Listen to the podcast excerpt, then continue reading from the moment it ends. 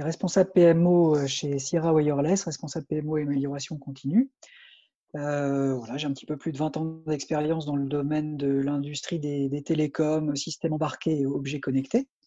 Et j'ai, au cours de mon parcours, souvent été confronté aux problématiques classiques de gestion de projet avec la gestion du triptyque euh, qualité-coût-délai et euh, des pressions euh, toujours plus grandes pour livrer toujours plus rapidement tout en conservant des niveaux de qualité élevés. c'est pour ça que j'ai accepté avec plaisir l'invitation de Johnson Innovation pour échanger au sujet des, moyens dont dispose le, PMO pour accélérer les, cycles de, développement. Très bien.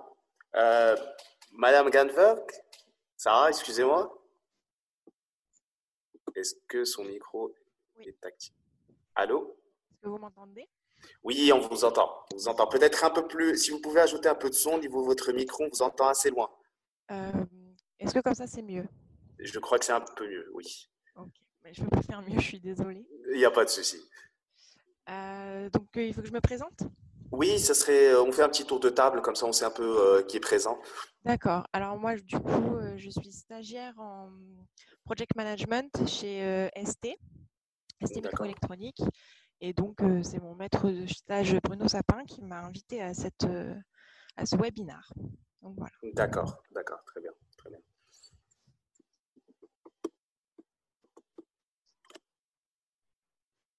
Bonjour, je suis Saïd Saadid, je suis le producteur de l'événement PMO euh, en octobre. Euh, voilà. Peut-être qu'on peut commencer, euh, Pierre-Yves, en attendant que les autres arrivent. Un peu trop tardé à terme, mais voilà. D'accord, donc vous, vous, me faites signe si quelqu'un se, se, joint pour que. D'accord, pas de souci. Pas de souci. Voilà je puisse euh, être informé. Donc, euh, comme, comme, je le disais, moi, je suis euh, souvent intervenu dans des contextes suite à des fusions-acquisitions liées à des stratégies de croissance externe, des contextes avec une, très forte concurrence, un domaine très concurrentiel, où pour remporter un, deal suite à un appel d'offres, il faut être en mesure d'être le meilleur en termes de, coût, bien sûr, coût du produit délivré, mais aussi euh, date à laquelle il sera disponible, des contraintes euh, time to market euh, très très fortes. Et du coup, le, besoin de chercher des moyens de, raccourcir le, les délais de les durées de projet, donc les délais de, développement. Puisque je suis essentiellement intervenu moi dans le domaine de l'électronique et le développement de, produits euh, et de logiciels. Euh, donc, euh, étant moi ingénieur de, formation, ingénieur généraliste, j'ai fait plusieurs métiers avant d'être responsable PMO. j'ai notamment exercé des métiers au niveau du, test, test et de la certification, puis j'ai encadré des équipes pluridisciplinaires. Euh, et c'est ce qui m'a permis d'avoir une vision de l'ensemble des acteurs euh, au sein d'une entreprise. J'ai principalement évolué dans des structures matricielles. Euh, et je pense que ça, c'est un élément essentiel pour après être en mesure de trouver les bons leviers pour accélérer les projets ou du moins faire en sorte qu'ils ne prennent pas de, retard plus que, plus que prévu. J'ai notamment dans mon parcours était responsable d'un projet qui, a, euh, euh, qui avait pour objectif d'amener l'organisation dont je faisais partie au niveau de maturité CMMI 2. Euh, pour les gens qui ne connaîtraient pas, le CMMI, c'est un modèle qui est sur une échelle de, maturité qui va de 1 à 5. Toute société, dès lors qu'elle existe, a le niveau de maturité 1.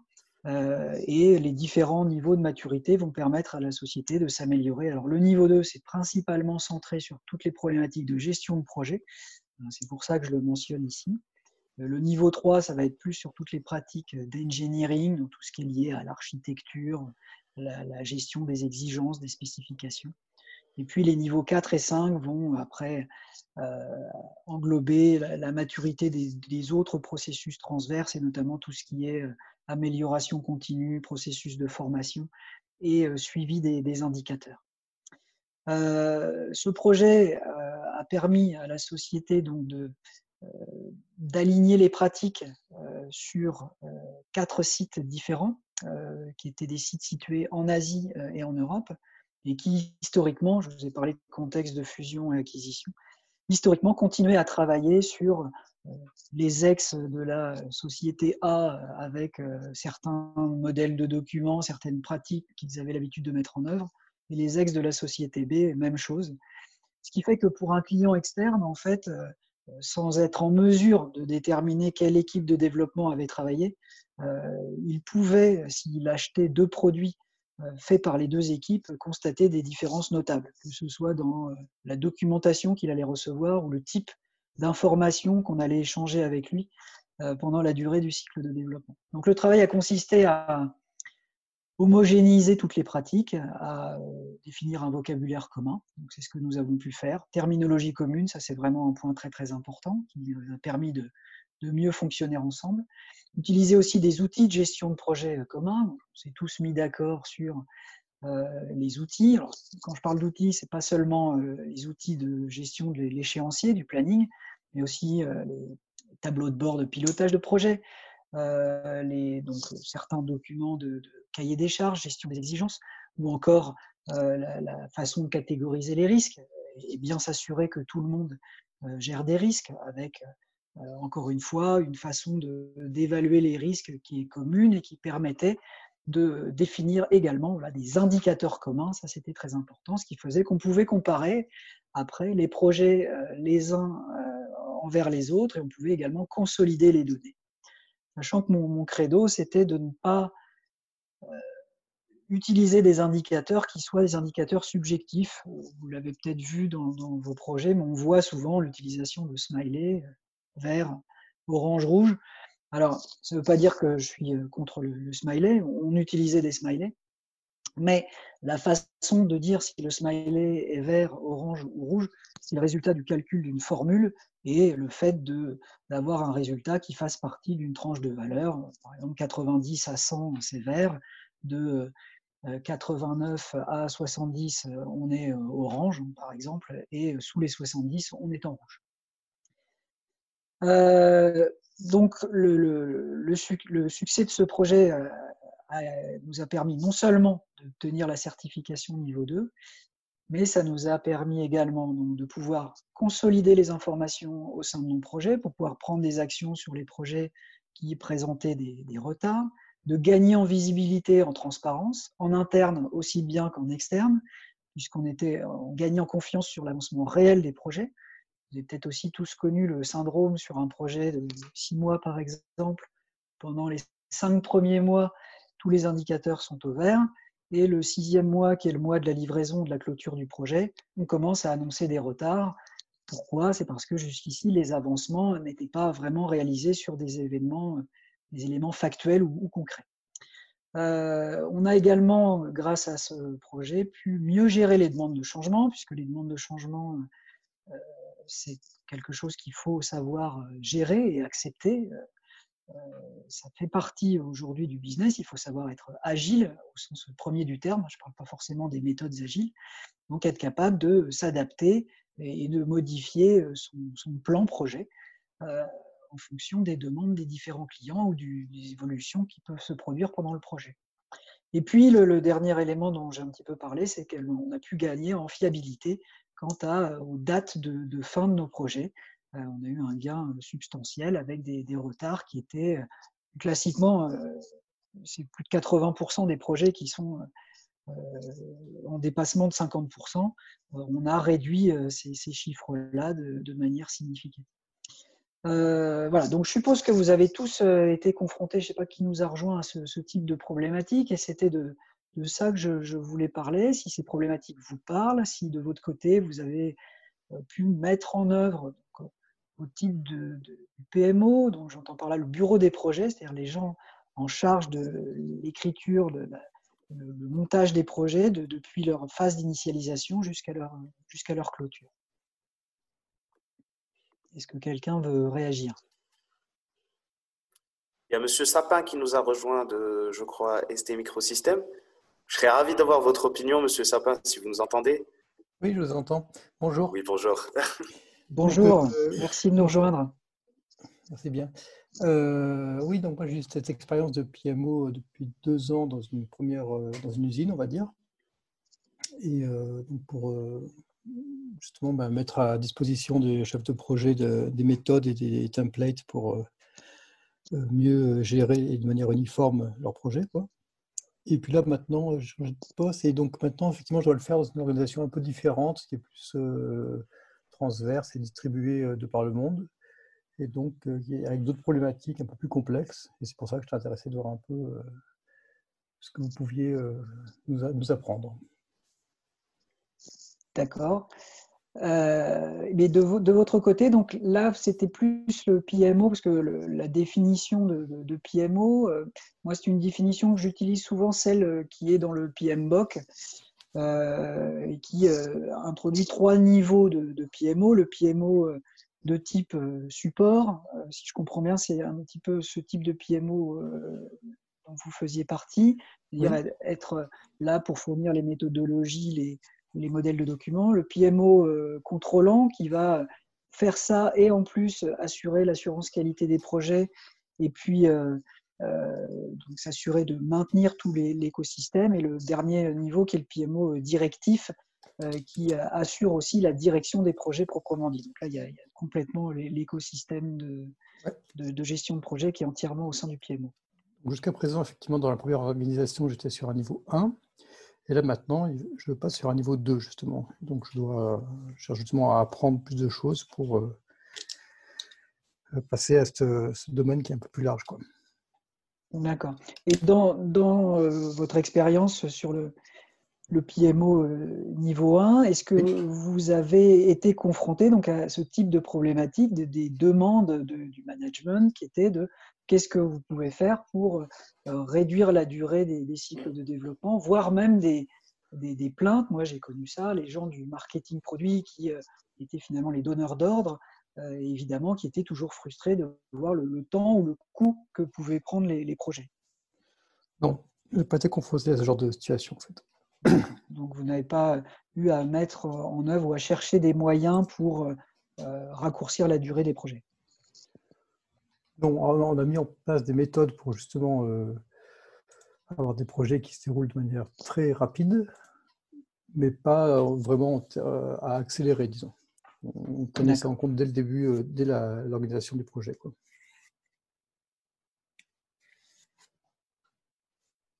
Est-ce qu'il y a quelqu'un d'autre qui souhaite intervenir? Je ne sais pas qui est en ligne. Alors, moi, un, exemple que je, peux donner dans le, contexte euh, dans lequel j'ai travaillé.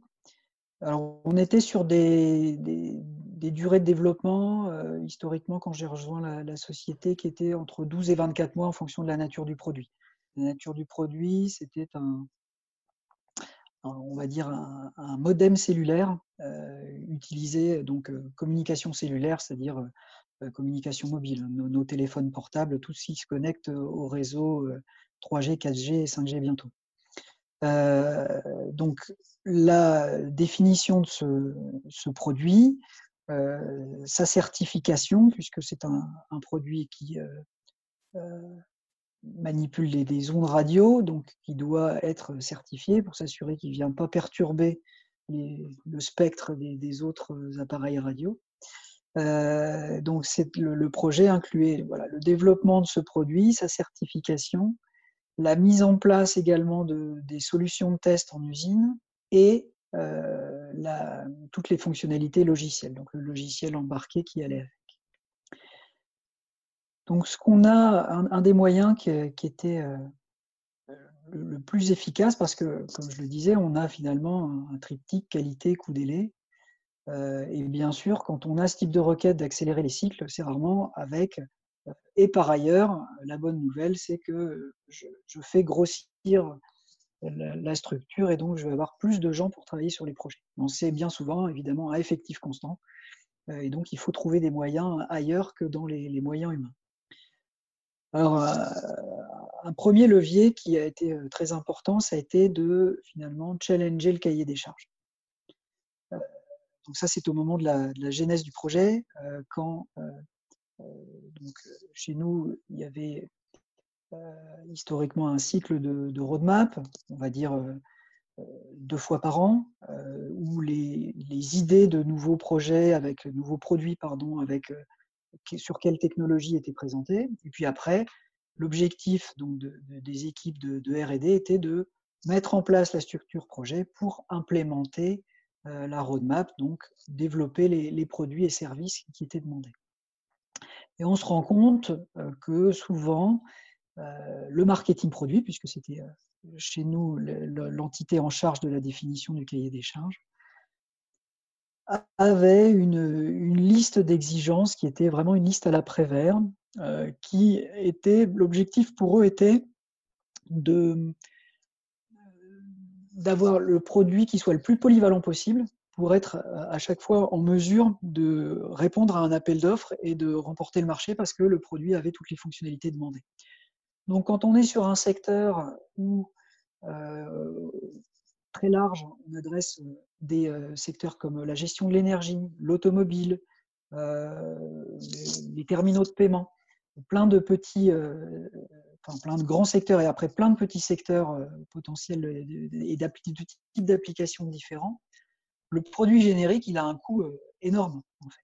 Et si derrière, le produit en question qu'on va livrer ne trouve pas preneur sur tel ou tel marché, on aura implémenté des fonctionnalités pour rien. C'est ce qu'on appelle dans la gestion de projet le, le plaqué or. C'est-à-dire que le produit fait beaucoup plus que ce que les gens en, attendent. Donc, un vraiment des premiers leviers, ça a été de finalement par deux moyens, de négocier le cahier des charges en disant qu'est-ce qu'il est absolument indispensable de faire pour tenir la contrainte, donc la date attendue par le marketing produit, et de lui faire comprendre que, faire comprendre au marketing produit que ce levier, c'est lui qui l'avait, c'est lui qui devait faire des choix, et nous, notre rôle en tant qu'entité euh, supportant les projets, était de lui faire comprendre que la date de fin d'un projet, c'était la fin d'un processus de planification qui enchaînait euh, des tâches et que toutes ces tâches avaient un rapport avec le cahier des charges. Donc, si on pouvait alléger le cahier des charges, on pouvait euh, raccourcir le, délai de livraison.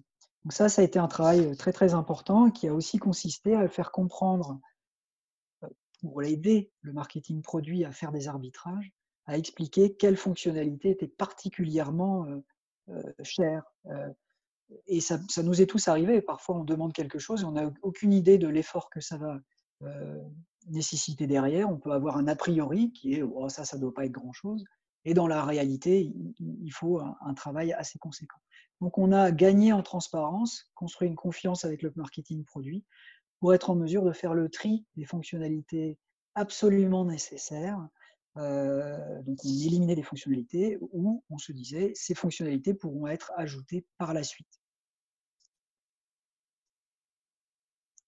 Voilà un, exemple de, pratique qu'on a pu euh, implémenter pour euh, raccourcir la durée de nos projets. C'est tout simplement limiter le périmètre. En fait, moi j'aurais une question pour vous, euh, Monsieur Klein. Euh, euh, en ce moment, quand on regarde un peu les évolutions qui sont qu'on peut trouver comme solutions, comme outils qu'on peut utiliser, on parle beaucoup d'intelligence artificielle. Avec comme discours, comme quoi ça, peut faire que nos cycles sont plus rapides, sont plus efficients, plus, plus euh, adapté au, travail euh, en, un temps très réduit.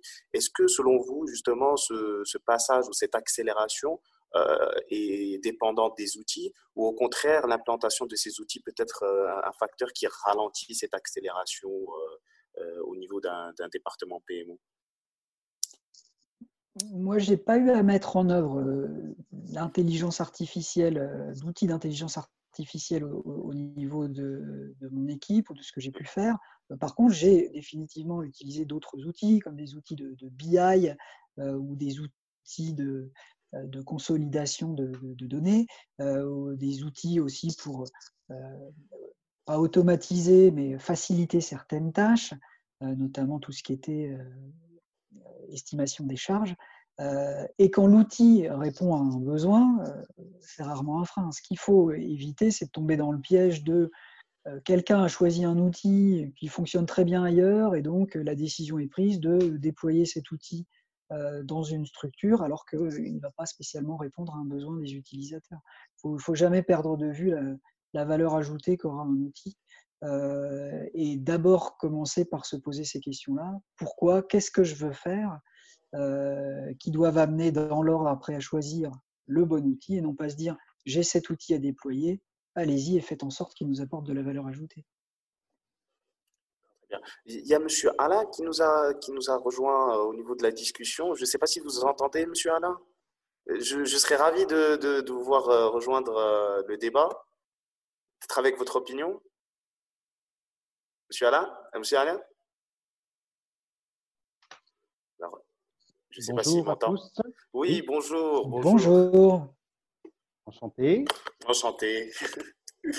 Alors en fait, en fait, on avait fait un tour de table, mais vous avez manqué le tour de table. Est-ce qu'éventuellement vous pouvez vous présenter, peut-être nous dire l'entreprise dont, vous faites partie, et éventuellement vos, attentes ou participer à notre, euh, notre question en donnant votre avis? Eh bien, bonjour à tous. Moi, je me présente, Sylvain Nel. Euh, j'ai 40 ans et je suis euh, donc responsable de l'administration des projets digitales dans l'entreprise ACOM. ACOM, c'est une entreprise euh, qui fait des câbles, euh, câbles optiques, câbles de voiture, câbles, euh, voilà, différents câbles. Et moi, je suis PMO sur la partie digitale, donc c'est une partie qui trans va transformer un petit peu la partie de production. Donc voilà, mes attentes concernant vos vidéos, c'est plutôt la curiosité qui me fait venir un petit peu et puis voir un petit peu comment, comment ça se passe autre part. Donc voilà.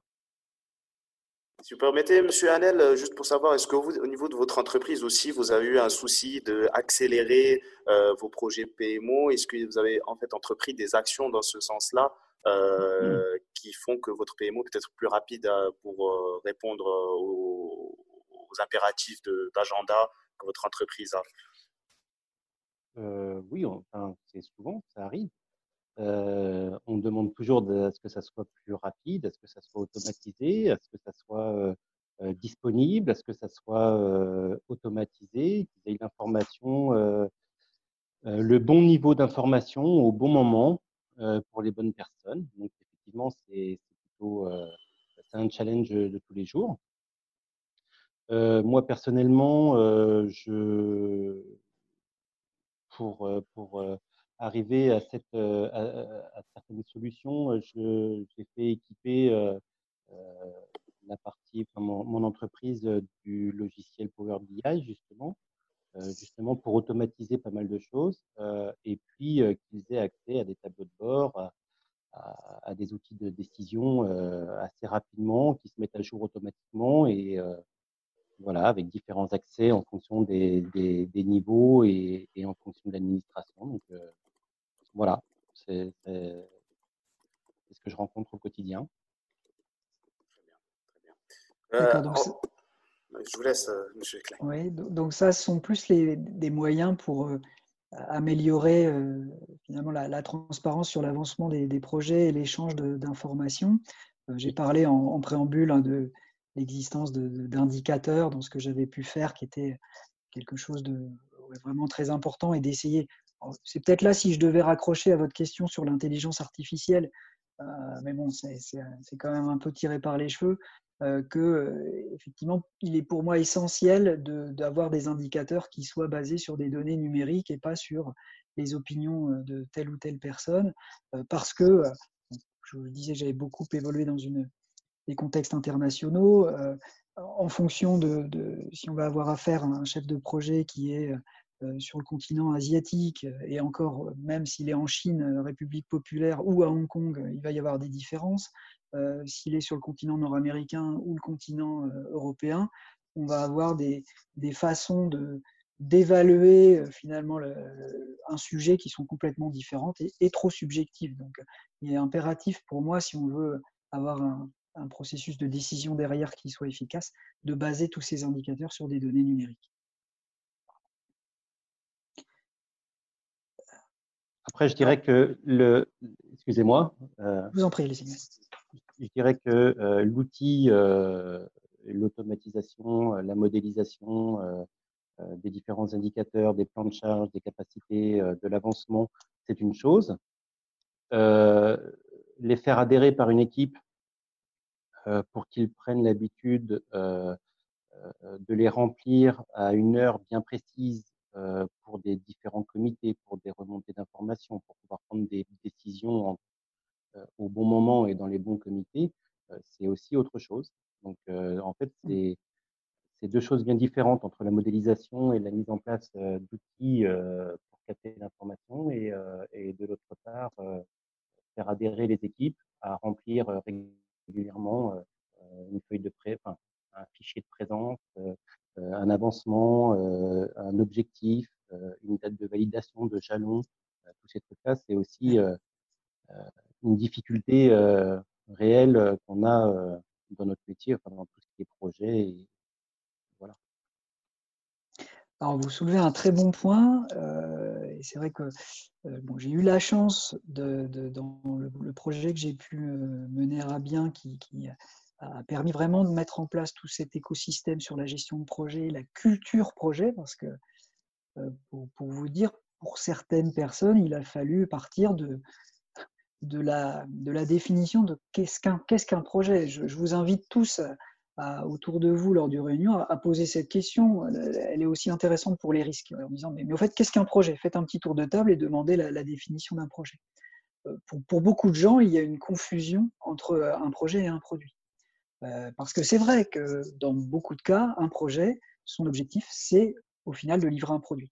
Euh, maintenant, là où ça commence à diverger, c'est qu'un projet peut livrer plusieurs produits, produits, pardon, et puis surtout que le produit, une fois qu'il est euh, disponible, il continue à vivre alors que le projet s'arrête. donc, cette idée déjà qu'un projet, c'est un début, une fin, c'est primordial. Ça permet de, aussi de, mettre en place toute la structure de coûts qui permet de montrer combien coûte un projet, où on dépense son argent. Là où je, vous remercie d'avoir mis ça sur le, dans, le débat, Sylvain, c'est le, fait de, parler de la pédagogie et finalement du rôle qu'a le PMO, je pense. Euh, parce que ça, c'est un des leviers pour raccourcir les projets ou pour faire comprendre comment est consommée euh, la charge de travail, de mettre à disposition des, outils en toute transparence sur où, sont consommées les ressources et à, quoi servent les choses. Euh, je vous disais, j'ai eu la chance dans mon périmètre de ce que j'ai pu faire, c'est que j'avais aussi en responsabilité l'assurance qualité des projets. Et, je pense que ça, c'est un, levier essentiel pour vérifier qu'effectivement ce sur quoi, parce que quand il s'agit de se mettre d'accord, euh, parce qu'il y a une belle présentation qui est faite et on dit, voilà, euh, il faut absolument qu'on sache combien coûte un projet, donc on va mettre en place des codes projet traditionnellement, on fera des feuilles de temps, il faut que chacun remplisse ses feuilles de temps, alors en fonction des sociétés, c'est toutes les semaines, c'est tous les mois, ça dépend, c'est consolidé par le, le, contrôle de gestion, on a les coûts par le chef de projet aussi également, et puis on peut comme ça savoir si le projet respecte son budget, c'est quand même un élément très très important. Euh, et là, tout le monde est d'accord, bien sûr. oui, oui, bien sûr, il faut faire ça. Et puis, euh, quand on en vient, parce qu'en tant que PMO, on est souvent dans une organisation matricielle, à constater, on se dit, voilà, mon projet a démarré depuis euh, peut-être un mois, je suis à la fin du premier mois, je, sais, parce que j'ai des réunions projet, que, a priori, toutes mes ressources ont été, je vais prendre ce cas-là favorable, toutes mes ressources ont été assignées et sont effectivement en train de travailler sur mon projet. Et quand je regarde le, le code euh, projet pour euh, consolider mes coûts, je me rends compte que personne n'a imputé dessus. Alors là, je commence à aller voir les managers qui vont dire ah bah oui, mais en fait, euh, ils sont restés sur un autre code. Donc il est effectivement du ressort du, PMO de toujours répéter, faire de la pédagogie et expliquer pourquoi il faut faire les choses, parce qu'effectivement, pour un développeur, remplir une feuille de temps, ça ne sert absolument à rien. Maintenant, si tout le monde fonctionne comme ça dans une société, on ne va pas bien loin.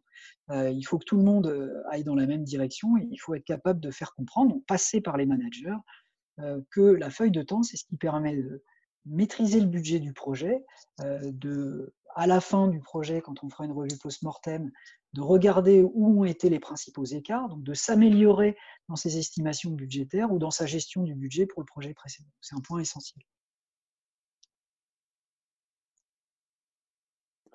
J'aurais une autre question pour vous. Alors, dans un contexte d'accélération, euh, forcément les choses vont plus vite.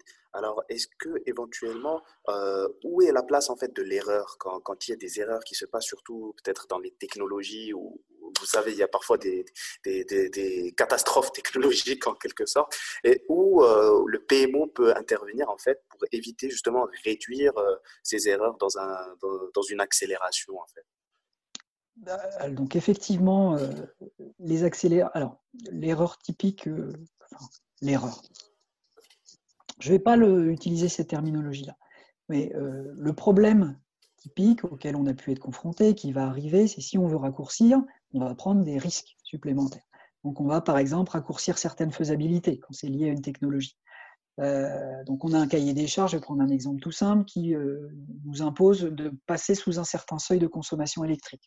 c'est important pour être concurrentiel, euh, pour répondre aux besoins du client, parce qu'il a une batterie, il veut une durée de vie très longue. Il faut consommer sous un certain seuil. et puis on a un historique quand même, en général on n'est pas nouveau dans son métier, donc on sait que les produits, en général, ils sont à la limite de ça, mais on a bon espoir qu'on va y arriver. Donc là, la réponse, c'est naturellement la gestion des risques. Il faut encourager les gens à prendre des risques, euh, donc les gérer au sein du projet. Et ça veut dire les gérer quoi? Ça veut dire quoi? Ça veut dire d'avoir effectivement des revues de risques euh, régulières, de, faire évoluer la, façon dont, on caractérise le risque, donc euh, son occurrence, son impact, et puis de gérer des plans d'action pour se dire euh, qu'est-ce que je mets en, face pour réduire l'occurrence ou l'impact du risque. Et ça, euh, c'est très important que ça fasse partie des revues de projet dès le début parce que c'est l'idée, un, ça protège le chef de projet dans le sens où euh, ça l'incite à, prendre des risques. il doit être raisonnable, mais à ne pas être trop conservateur si on le présente dans l'autre sens, puisqu'on veut un objectif de faire mieux que d'habitude. Il faut forcément renoncer à certaines habitudes, donc être moins conservateur. Comment on le fait en partageant les risques, et ce mot est très important, il faut les partager. C'est-à-dire qu'après, il ne s'agit pas qu'une partie du management, euh, finalement, euh, prenne une posture et, découvre que euh, l'atteinte d'un des objectifs du projet, la consommation électrique par exemple, va s'avérer difficile ou pas possible. Parce que le risque a été identifié dès le début, la communication a été faite sur ce risque, il est partagé. Et donc, tout le monde doit se dire finalement, très bien, est-ce qu'il n'y a pas encore une autre solution Donner des moyens supplémentaires ou revoir le client. Bref, faire son travail à son niveau pour gérer euh, ce qui peut devenir une crise.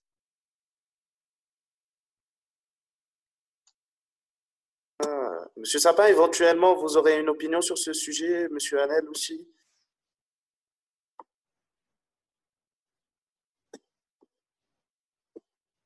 Je ne sais pas s'ils sont, ils nous écoutent toujours. Monsieur, Monsieur Sapin Oui, très bien, très bien.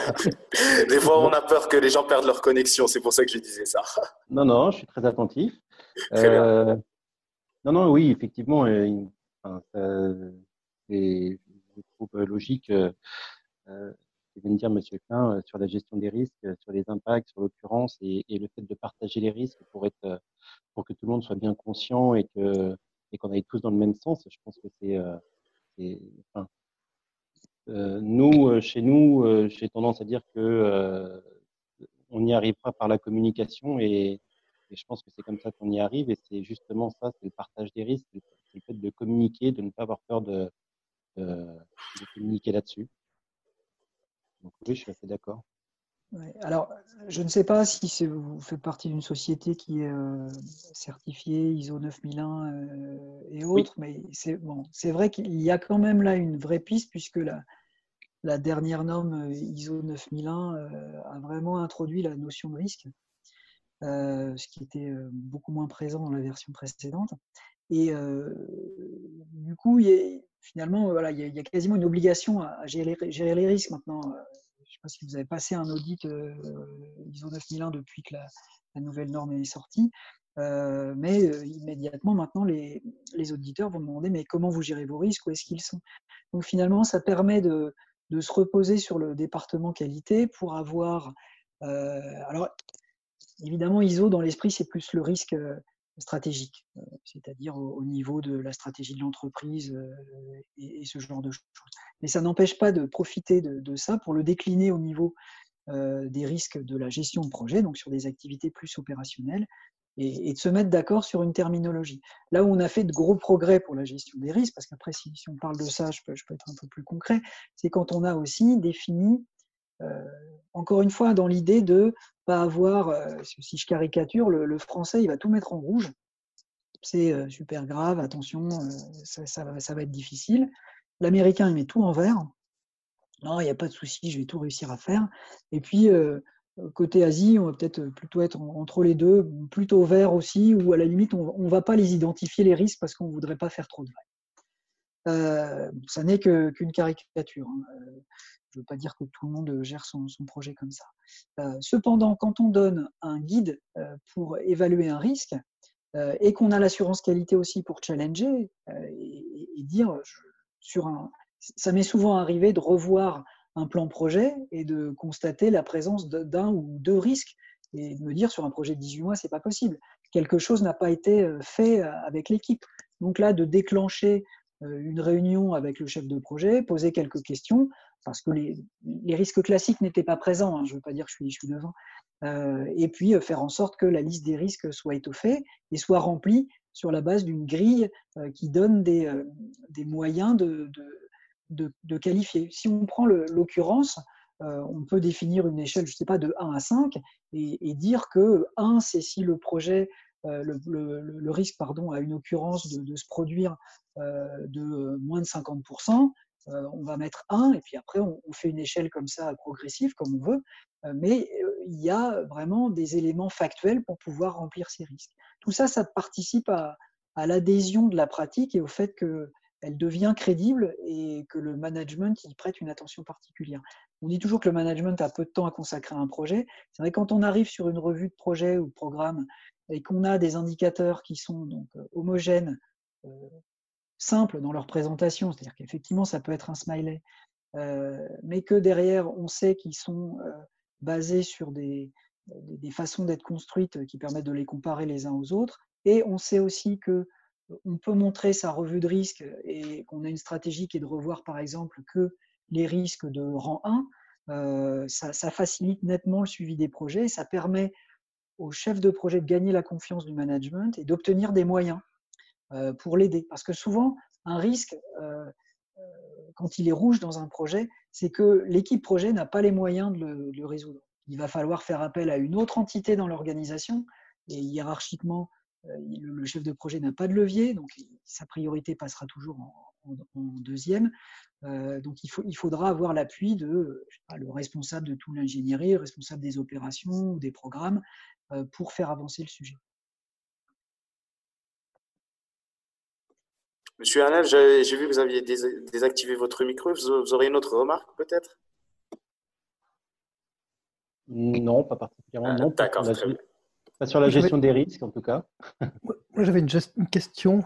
Oui, n'hésitez pas. De la, communication. Là. Effectivement, c'est important de, quand on gère un projet ou un PMO de bien communiquer auprès des stakeholders. Et euh, quel euh, canot ou quel euh, niveau de communication vous préconisez pour justement bien répondre à cette problématique? De, de, participer aux revues de projet. Je suppose que vous avez des revues de projet. Oui. donc, c'est de participer aux revues de projet et d'être donc acteur, participant pour voir déjà comment euh, tout le, matériel du, PMO est utilisé par les différents chefs de projet. Euh, ça peut être gratifiant d'une part hein, pour voir que ah bah, effectivement, euh, j'allais dire la mayonnaise prend, les, les pratiques sont bien en place. ça peut permettre de, prendre, de, réaliser que certains, certaines difficultés que rencontrent les chefs de projet, ça permet de rester en contact avec le terrain. Ça donne de la légitimité. Et puis après, c'est d'être un intervenant de cette revue de projet. C'est-à-dire que euh, à cette revue de projet, souvent, en tout cas chez nous, assister le, les, seniors VP, donc engineering, programme, qualité. donc c'est un, bon canal parce que les éléments, les, personnes qui ont un pouvoir de décision important sont présents et de leur faire un reporting aussi avec les mêmes outils que ceux des, projets qui sont en cours. Donc de dire, voilà, moi ce que je constate dans le cadre de l'utilisation des, outils PMO, c'est donc faire un rapport sur l'ensemble des revues de qualité des, projets, sur les, adhésions, sur euh, les dérives qu'on peut constater, la gestion des risques. Comme ça, tous les acteurs de la gestion de projet sont présents, les chefs de projet et euh, les décideurs. Et ça, je trouve que c'est un bon moyen pour, euh, pour se faire entendre dans une organisation. D'accord. Donc ça passe surtout par les revues de projet, il faut dire. Oui. D'accord. Et, au tout début, quand il y a des nouveaux projets qui sont euh, naissants, on va dire, c'est qu'il faut arriver à les, on va dire, à les vendre, par exemple à des, directeurs d'organisation. Euh, est-ce qu'il y a des techniques particulières qu'on peut mettre en œuvre pour euh, justement faciliter, sur de, faciliter, on va dire, la compréhension du projet ou ouais, plutôt dire la compréhension. Ouais. Alors, dans, notre mode de fonctionnement, moi, ce que, ce que j'ai connu, c'est que les, il n'y avait pas forcément à, se vendre, c'était vraiment une démarche euh, stratégique de l'entreprise. Il y a une mmh. roadmap produit, voilà, roadmap produit, et derrière, le marketing produit doit décider, donc avec des, dates en fonction des disponibilités de techno ou des euh, impératifs, euh, parce que il y a la concurrence qui a tel type de produit. Enfin bon, mmh. le marketing produit décide de, de, certaines priorités. Je dis certaines parce qu'on arrive assez vite à la dérive que tout est prioritaire. Mais voilà, mmh. on va parler d'un monde qui fonctionne quand même bien. Il y a des priorités. donc les, projets doivent être faits. les, gens n'ont pas le choix de dire oui ou non. Par contre, là où ça devient problématique dans une structure matricielle, c'est qu'il va falloir effectivement trouver les moyens. donc les ressources alors, financières, ça, on fait un budget, on fait un, plan projet, un kick-off, et puis tout le monde est d'accord. Alors évidemment, on ne présente mmh. pas le budget de son projet euh, chez nous, le, sponsor des projets, c'était le, responsable marketing produit. Euh, c'est lui le demandeur, qui est le représentant de, l'entreprise pour implémenter la roadmap. Euh, donc on échange avec lui en lui disant voilà, il va falloir engager certains coûts. souvent on est quand même dans le, business as usual, mais il peut arriver qu'on ait des coûts plus importants parce que c'est une nouvelle techno, parce qu'on a besoin de faire l'acquisition d'une techno qu'on n'a pas en interne, ce genre de choses. Euh, donc, euh, une fois que ça, s'est fait, qu'on a la partie euh, budget qui, est prévue, c'est vraiment de négocier les, ressources. Et souvent, effectivement, on, construit un plan avec des, gens, c'est nominatif, des développeurs, des testeurs, des, gens de la qualité, des gens des, achats. et puis, au moment du, kick-off, on considère que c'est un engagement de la part des managers, puisque c'est eux qui ont la responsabilité hiérarchique.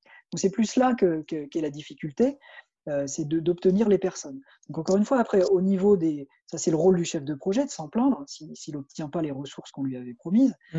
euh, donc lors des réunions de, projet. Et puis après, ça peut passer par des outils. Euh, il existe des outils qui permettent de, montrer où les ressources sont allouées, Microsoft Project Server ou Microsoft Project Online maintenant, mmh. notamment, une version beaucoup plus légère, qui fait que si tous les chefs de projet postent, publient leur, leur planning donc ça, signifie avoir alloué de manière nominative euh, des tâches à des personnes, on va voir leur bande passante et on va voir qu'ils ne sont plus disponibles pour travailler sur d'autres projets. Donc euh, voilà, euh, j'ai pas forcément eu, je ne sais pas si j'ai répondu à votre question, mais cette problématique d'aller vendre un projet, c'était plus le projet il est décidé, mais après derrière c'est d'aller, ça passait beaucoup par les chefs de projet, euh, obtenir les ressources qu'on leur avait promis. Hmm, d'accord. Alors justement, justement dans, dans ce sens-là, euh, est-ce que comment peut-on en fait euh, vraiment mettre en avant le, notre projet face au sponsoring, notamment en termes de coûts et de gains, parce que comme on a vu de votre côté dans votre entreprise, il y avait un intérêt pour l'accélération, il y avait moins d'intérêt chez Monsieur Sapin, par exemple, au niveau de, Bruno Sapin. Est-ce qu'aujourd'hui, euh, il, faut vraiment euh, sensibiliser le sponsoring par rapport à cette accélération? Et si c'est le cas, euh, quels sont les points sur lesquels on doit se concentrer pour vraiment les convaincre de votre expérience? Après, c'est plutôt dans l'autre sens, encore une fois, hein. c'est plutôt le sponsor qui va demander. Une organisation, naturellement, elle a quand même du mal à se challenger, il faut dire ce qui est. Euh, c'est plutôt un regard extérieur qui va dire, euh, soit spontanément, parce que ça peut être un nouvel arrivant, hein, quelqu'un qui vient d'une autre entreprise, qui dit Mais je ne comprends pas, nous, les produits équivalents, on les faisait en deux mois,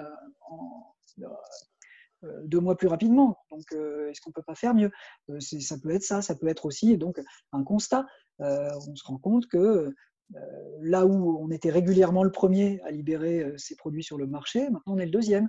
On se dit nos concurrents font mieux que nous. voilà, donc ça, ça peut faire partie d'éléments qui sont constatés, mais ça va plus. Bon, je faisais plutôt partie d'une R&D, ça va plutôt être les gens en contact avec le produit, les ventes et les clients qui vont pouvoir faire, ce, faire ce constat. Donc, la demande d'accélérer, elle, vient plutôt des sponsors et du reste de l'organisation.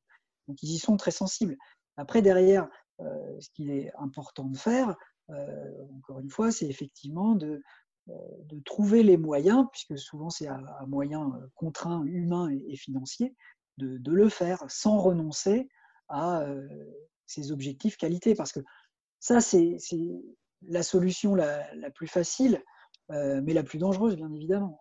on va enlever un certain nombre de tests, de, de, qualité, critères qualité. Et là, ça, au final, c'est vraiment un cercle vicieux, c'est très, très destructif parce que on peut prendre des années à construire la confiance avec un client. Euh, il suffit d'un mauvais produit une fois pour perdre toute sa confiance.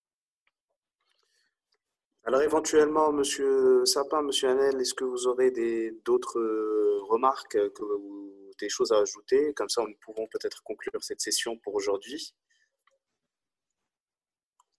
Eh bien, euh, excusez-moi, je prends la parole, excusez-moi. allez-y, allez-y, au contraire moi, ce que, ce que j'entends dans ce que vous dites, c'est on, voit beaucoup et on parle beaucoup euh, de la partie projet, mais euh, d'un produit. Euh, moi, je vois aujourd'hui, je suis sur des projets de transformation digitale d'entreprise. Donc, on ne vend pas véritablement un produit, on ne vend pas des clients, on va vendre à notre production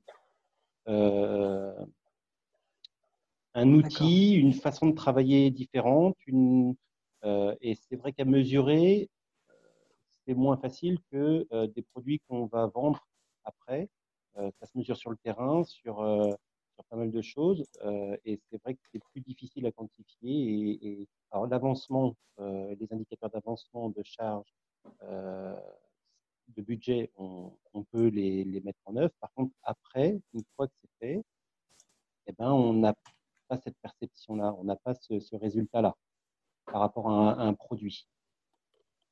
Alors, donc là, on pourrait dire c'est plus un service. Après, derrière, donc je ne connais pas votre parcours, mais on, va retrouver ce type de, de problématique. Euh, j'ai pu le faire dans, le projet CMMI avec euh, le, le, lean management euh, ou ITIL euh, donc là, ce sont des choses qui, euh, ou même le, PMBOK d'ailleurs, euh, qui permettent de, répondre à ce type de problématique, quel que soit le, type de, projet ou de, produit derrière, que ce soit un produit ou un service. Six Sigma est également un projet DMAIC, je ne sais pas si vous connaissez le, Six Sigma, mais un projet DMAIC qui va être un projet d'amélioration, donc initié par un sponsor, parce que ça c'est vraiment dans le cas que vous décrivez un élément clé, il faut absolument que quelqu'un de la, direction euh, qui en a le pouvoir euh, soit le sponsor d'un projet comme celui-là, qu'il vous donne la délégation d'agir en son nom pour transformer un outil de travail. Euh, parce que ça, dès que les difficultés se présenteront, et il y en aura, ça vous permet de dire, mais attention, là, il ne s'agit pas de moi vous demandant de faire ça, parce que souvent il n'y a pas de lien hiérarchique, mais bien moi, représentant de la direction, en train de vous dire voilà la direction dans laquelle on, veut aller. Après, donc, il faut impliquer les gens, euh, les parties prenantes euh, clés en, les, en les incluant dans les groupes de travail s'il y en a, ou en, leur partageant l'avancement, en, les rassurant aussi sur ce qui se passera après, sur la valeur ajoutée que ça va leur apporter, sur les, formations qui vont accompagner le changement. mais donc dans le, dans le, on a une méthodologie, la méthodologie des MIC, qui permet quand même de, répondre à ça, en se disant, même si c'est très orienté euh, opération de production de biens physiques, la, logique, c'est la même. C'est le, le, M de, mesure. Donc, je fais un état des lieux qui est souvent la, cause ou la raison qui, euh, plutôt qui euh, justifie le, changement. On veut changer pour quelque chose. Donc, on a fait un constat et on n'est pas satisfait.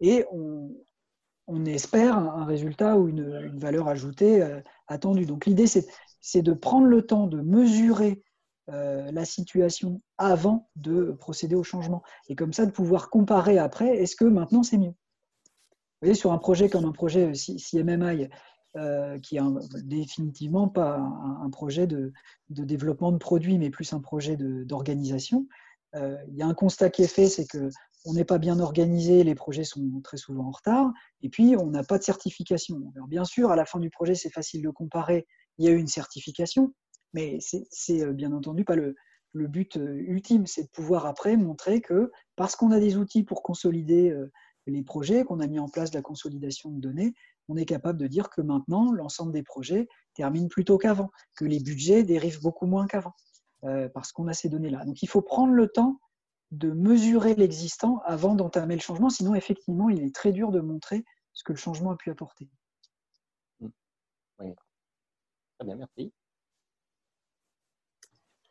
Alors, euh, on va essayer, on va, je pense qu'on va terminer. Euh, il est bientôt. J'ai une euh, question.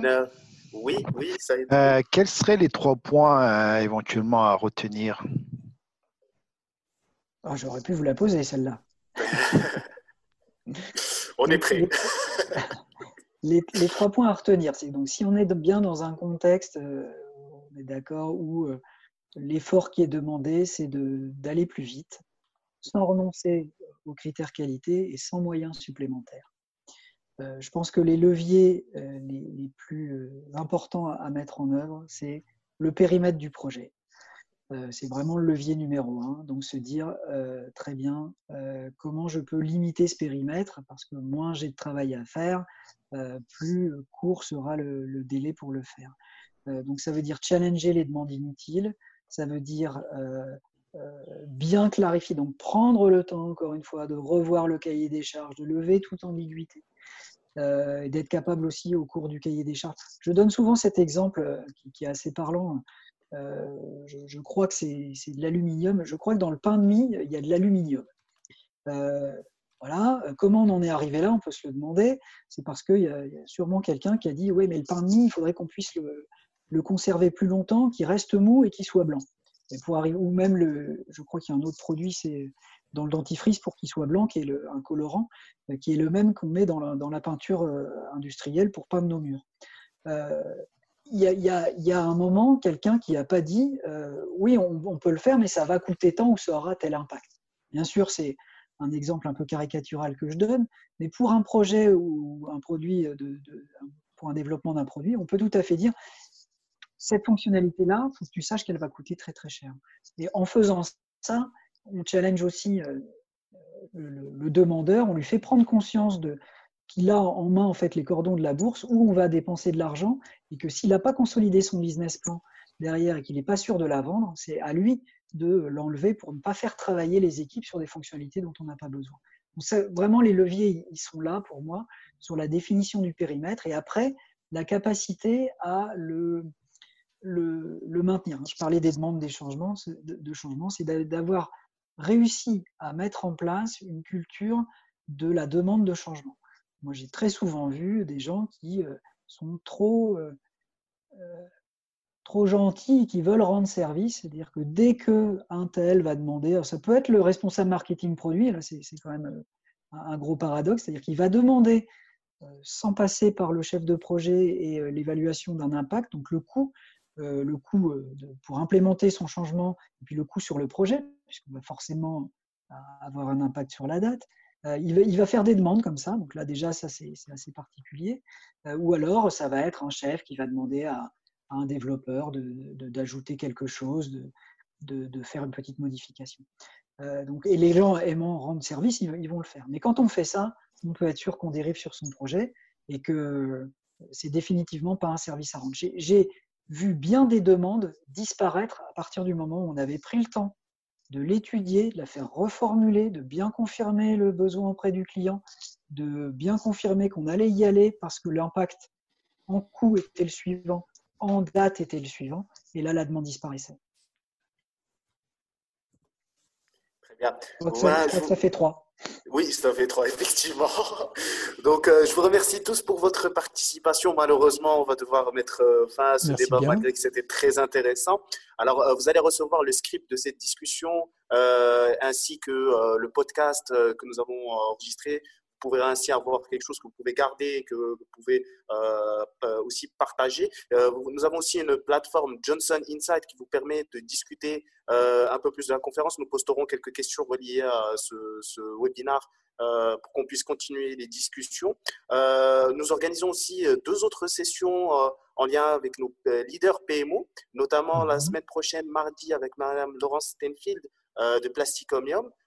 jeudi avec Madame Napoli de euh, Unity Technologies. Et euh, le 7 juillet, nous aurons aussi euh, Monsieur Thibaut Drouet de Solocal. Alors, n'hésitez pas aussi à nous contacter, que ce soit moi, Saïd, Elora ou Alexandra, pour vos questions. C'est toujours un plaisir d'avoir de vos nouvelles. Et je vous souhaite sur ce une très bonne après-midi et une bonne continuation avec tous vos projets. Merci à tout le monde. Merci beaucoup. Merci à tous.